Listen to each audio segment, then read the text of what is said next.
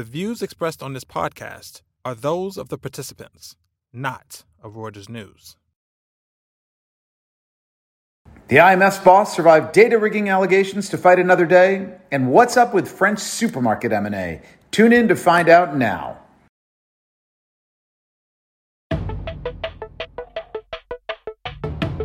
Welcome to the Viewsroom. I'm Rob Cox, the editor of Breakingviews, the financial commentary arm of Reuters News, coming to you this week from Switzerland.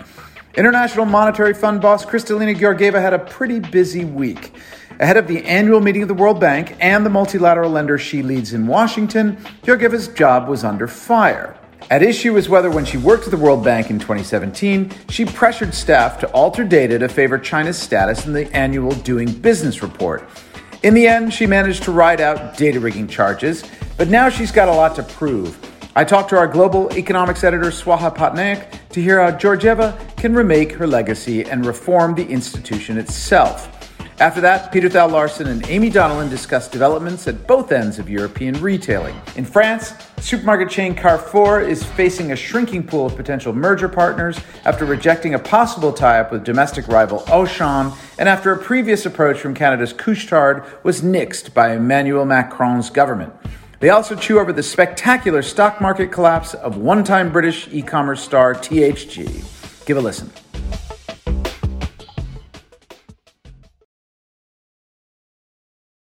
Swaha, you and I should be in Washington right now this week for the IMF World Bank meetings, but instead, uh, you're in London, I'm in Zurich. But we're certainly writing a lot about the IMF and the World Bank. Uh, let's start with where it began. I mean, really, Sunday and Monday, we were on a vigil to, to learn whether or not Kristalina Georgieva, the IMF uh, chief, was going to keep her job. In the end, she did. Um, what, let's just go back. What was going on?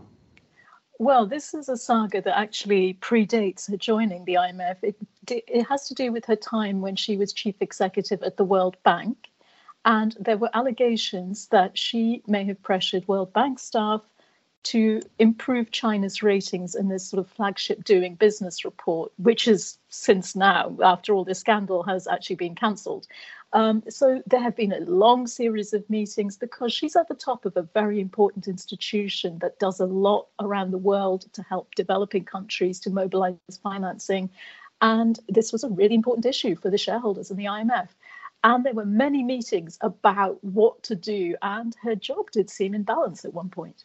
Yeah, but in the end, they came out with a with a statement that said that that, that, that showed confidence in her. We've seen these from lots of private companies when they come out and express their confidence. It doesn't always um, exude confidence, but uh, the way you you wrote about this is okay. She's she's kept her job, but now it's all about uh, securing her legacy.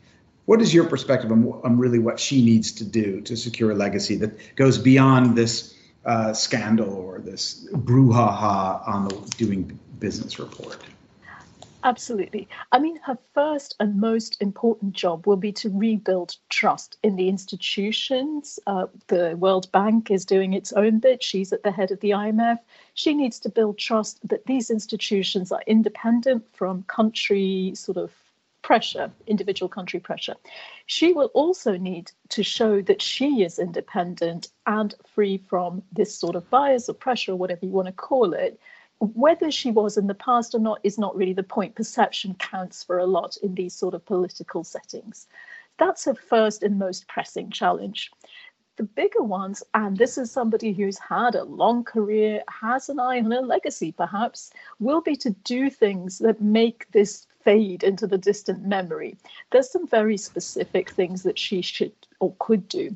The first is build on the work she's done in uh, the speedy response that the IMF had to the pandemic by mobilizing the financing for something that's sort of called a green and inclusive recovery, if you like.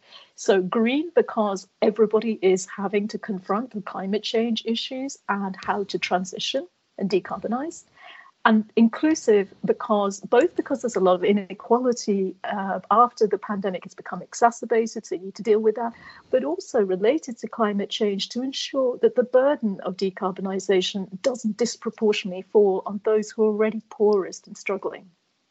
Yeah. That's that. Those are and these are. It's quite important. I mean, the IMF um, and the World Bank, to a degree, are they're really a lot of people are looking at the role that they can play in creating a sort of more just and verdant world, right? Absolutely. I think you talked to Mark Carney very recently, and he had some really interesting thoughts about that. Yeah, yeah, I did talk to Mark for the, the our podcast, and you know, he basically said that uh, he he thinks the IMF and the World Bank, sort of multilateral development banks, need to quote up their ambition and do more. And what he was particularly talking about is, you know, they, they are in a sense, uh, if you will, they're they can be the first absorbers for for capitalism, right? So they are the ones who could come in and make it safe. They're, I don't want to say that they take the first loss, but the idea that they would be used to really draw out the extraordinary amount of private capital that's going to be needed. I think Mark himself has said something like a couple trillion dollars a year is going to be needed in infrastructure and other investments to get to net zero by 2050. And that's only going to be possible if you have uh, development banks like the IMF and the World Bank involved in sort of if you will, taking on taking the first hit and making it safe, if you will, for private capital. No, absolutely. I mean, th- this is a view Larry Fink's expressed as before as well. So, I mean, I think there's a growing momentum, and this is something that the IMF, IMF boss can tap into if she wants to really make a difference and leave a legacy that's sort of quite ambitious and big. Uh, yeah. in retrospect. I mean, the other thing that she could do is keep the IMF down, keep take it down further the road of sort of just ditching these very, very Washington consensus style prescriptions that you know it's been known for in the past. The IMF's already come some way from that, having learned from the eurozone crisis and the like. But she could do a lot more on that basis and just you know not rely so much on telling you know all countries austerity is a good thing regardless of the personal situations. And also the other really important thing that she can do is start a little bit of a change uh, in the way countries think about the organization. So it's not this sort of Europe, America dominated mm. um, institution as it still is, unfortunately, with US the biggest shareholder. Europe always gets the um, head of the, the IMF job. It's the ultimate in sort of, you know, uh, you know, backroom dealing, isn't it? I mean, you never really know how it all works out. It does not seem very transparent. You know that the US is in there, what, what a 16% uh, economic or whatever stake, and then but yet it always turns out some European pops in the top. The Americans get the World Bank. It's just it's just well, a little too. The European bloc has a slight. I mean, the US is the biggest single shareholder, but you're absolutely right. But the U- Europeans as a bloc sure, probably have, have a bigger thing, which is why they always get the IMF and the Americans always get the World Bank. But it's a hangover from the Bretton Woods sort of, you know, rebuild the global economy after the war sort of uh, situation. And the world's moved on a lot. The, this institution needs to get to grips with the rise of China as an economic power, the needs of developing countries, which are larger, more you know important, but also have different needs. All of this is changing, and she can start gearing the institution up to become a little more 21st century, perhaps. Now, let me just just turning to, before we close. The IMF also does some interesting economic research, and so what they did it was a little bit overshadowed by the Kristalina affair, as it were. But what what did they come out with in terms of their economic outlook for the world? They're a little less positive than they were when they last updated their economic forecasts. We're still looking at a sort of decent level of global growth. Most things are fine. I mean, what you're seeing, however, is risks coming up. And the IMF's view is that inflation, higher inflation, is transitory. But they are warning central banks to be on the lookout and not let this go away. They're also issuing some warnings about doing the right thing about debt, which has built up a lot after the pandemic. So this was perhaps a slightly more nuanced and cautious about the risks forecast than we saw when we were emerging from the pandemic and everything was going great guns. All right. Well, thank you for that, Swaha. Next year we can do this actually in Washington. We hope. Absolutely much excitement in the world of retail in Europe this week, uh, both at the old retail end of things in supermarkets, and then more recently at the newer front lines of e-commerce. Um, and Aimee Donnellan our columnist, has been covering both these stories. Aimee, good to chat to you. Let's start with the uh, let's start with the old retail, the old world retail. Um, this is happening in France. Uh, Carrefour, big supermarket chain, turns out that they had considered a merger with another supermarket in France, but that didn't deal didn't happen. Can you catch us up on what happened? Yes. So there's high drama in French grocers at the moment, and it all seems to be centering around Carrefour for some reason. Um, so they're, you know, one of the biggest supermarkets, and what we what we learned at the weekend was that um, Auchan, which is a privately owned company, privately owned grocer, um, had approached Carrefour about a takeover, and the price was 21 euros 50 a share.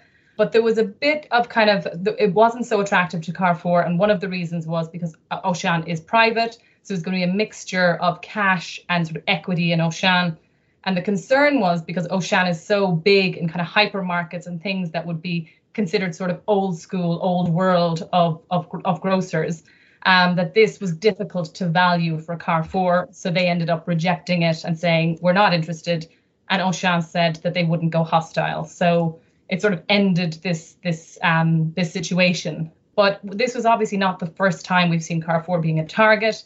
Uh, back in January, Canadian Couche-Tard again came knocking to Carrefour, and they were told to, you know, basically go packing uh, by the French government. And one of the reasons was they they thought that there would be um, some problems with food sovereignty and supply chains if a foreign owner owned Carrefour. So it just basically it doesn't look like there's many buyers that can really buy Carrefour because either it's a domestic buyer that there are problems with, or there's an international buyer uh, like Couche-Tard, which although didn't seem to have any job cut plans, which would have been a big issue for, for Auchan and the French government, but equally they just didn't seem to want a foreign owner to own one of their big supermarkets. Yeah, yeah I see. So, so in one case, uh, the, the, the, buyer was a foreigner, and that was the problem. In the other case, potentially this would have been a would have would have been a problem sort of from a competition point of view and i guess also this being france there would have been lots of people would have lost their jobs i mean so and that would have been a 17 billion dollar so sorry 17 billion euro deal the Auchan uh, uh, carrefour type Do, what's your sense aimee is that is that deal completely dead because we've seen a couple of other stories floating around about Auchan, and I don't know. There's maybe some suggestion that this story isn't completely over.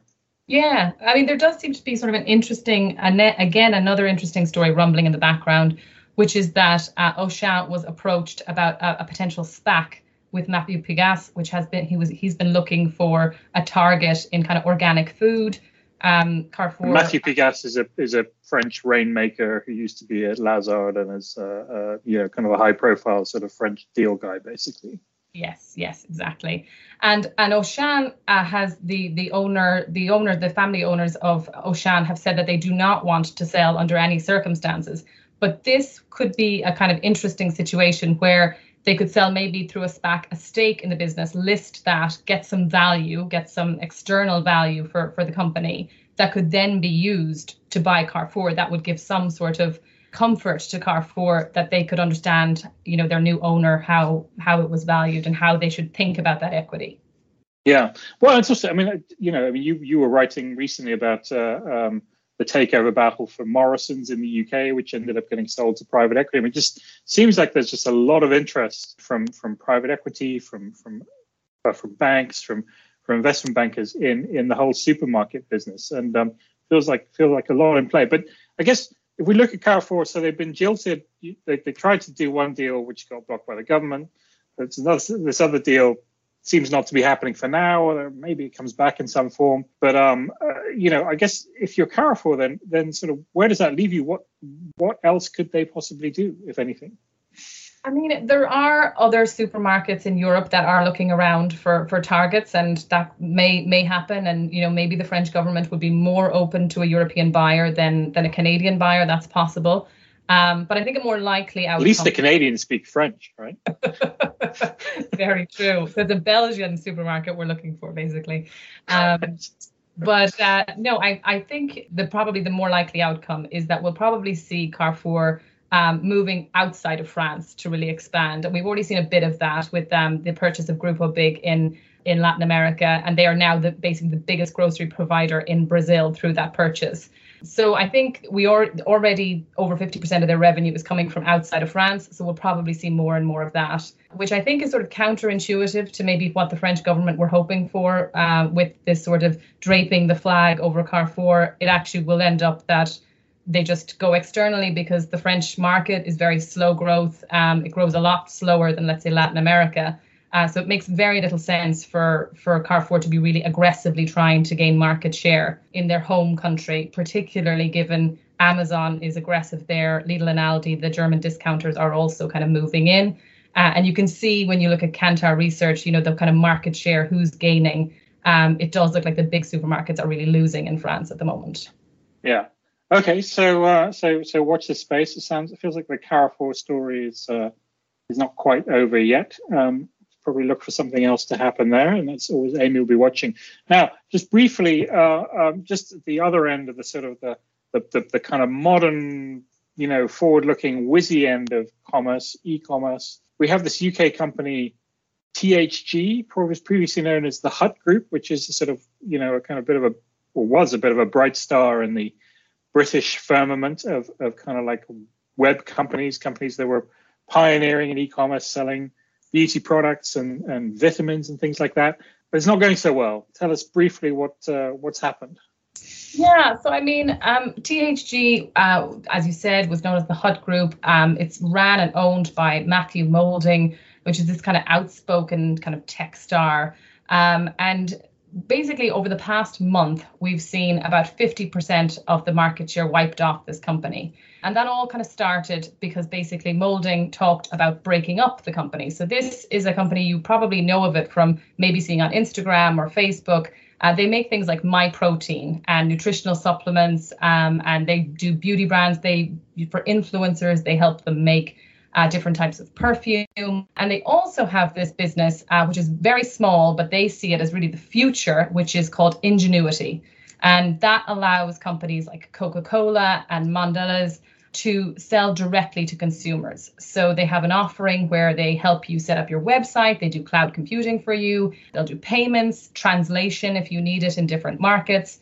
Uh, and the whole idea is it's this end-to-end product that a big, huge multinational can can use, and there's nothing else out there that's like this. But investors have not been have not been keen on that that idea of the breakup because obviously the the big revenue generators are the beauty which will be sold off uh, and the nutrition business which could be listed um, so what you'd be left with is in this ingenuity and people didn't really understand how ingenuity works yeah and and well and thg had an investor day on tuesday where people thought they might explain a bit more about how it worked and yes. um, but they didn't and so the share price fell 30% plus.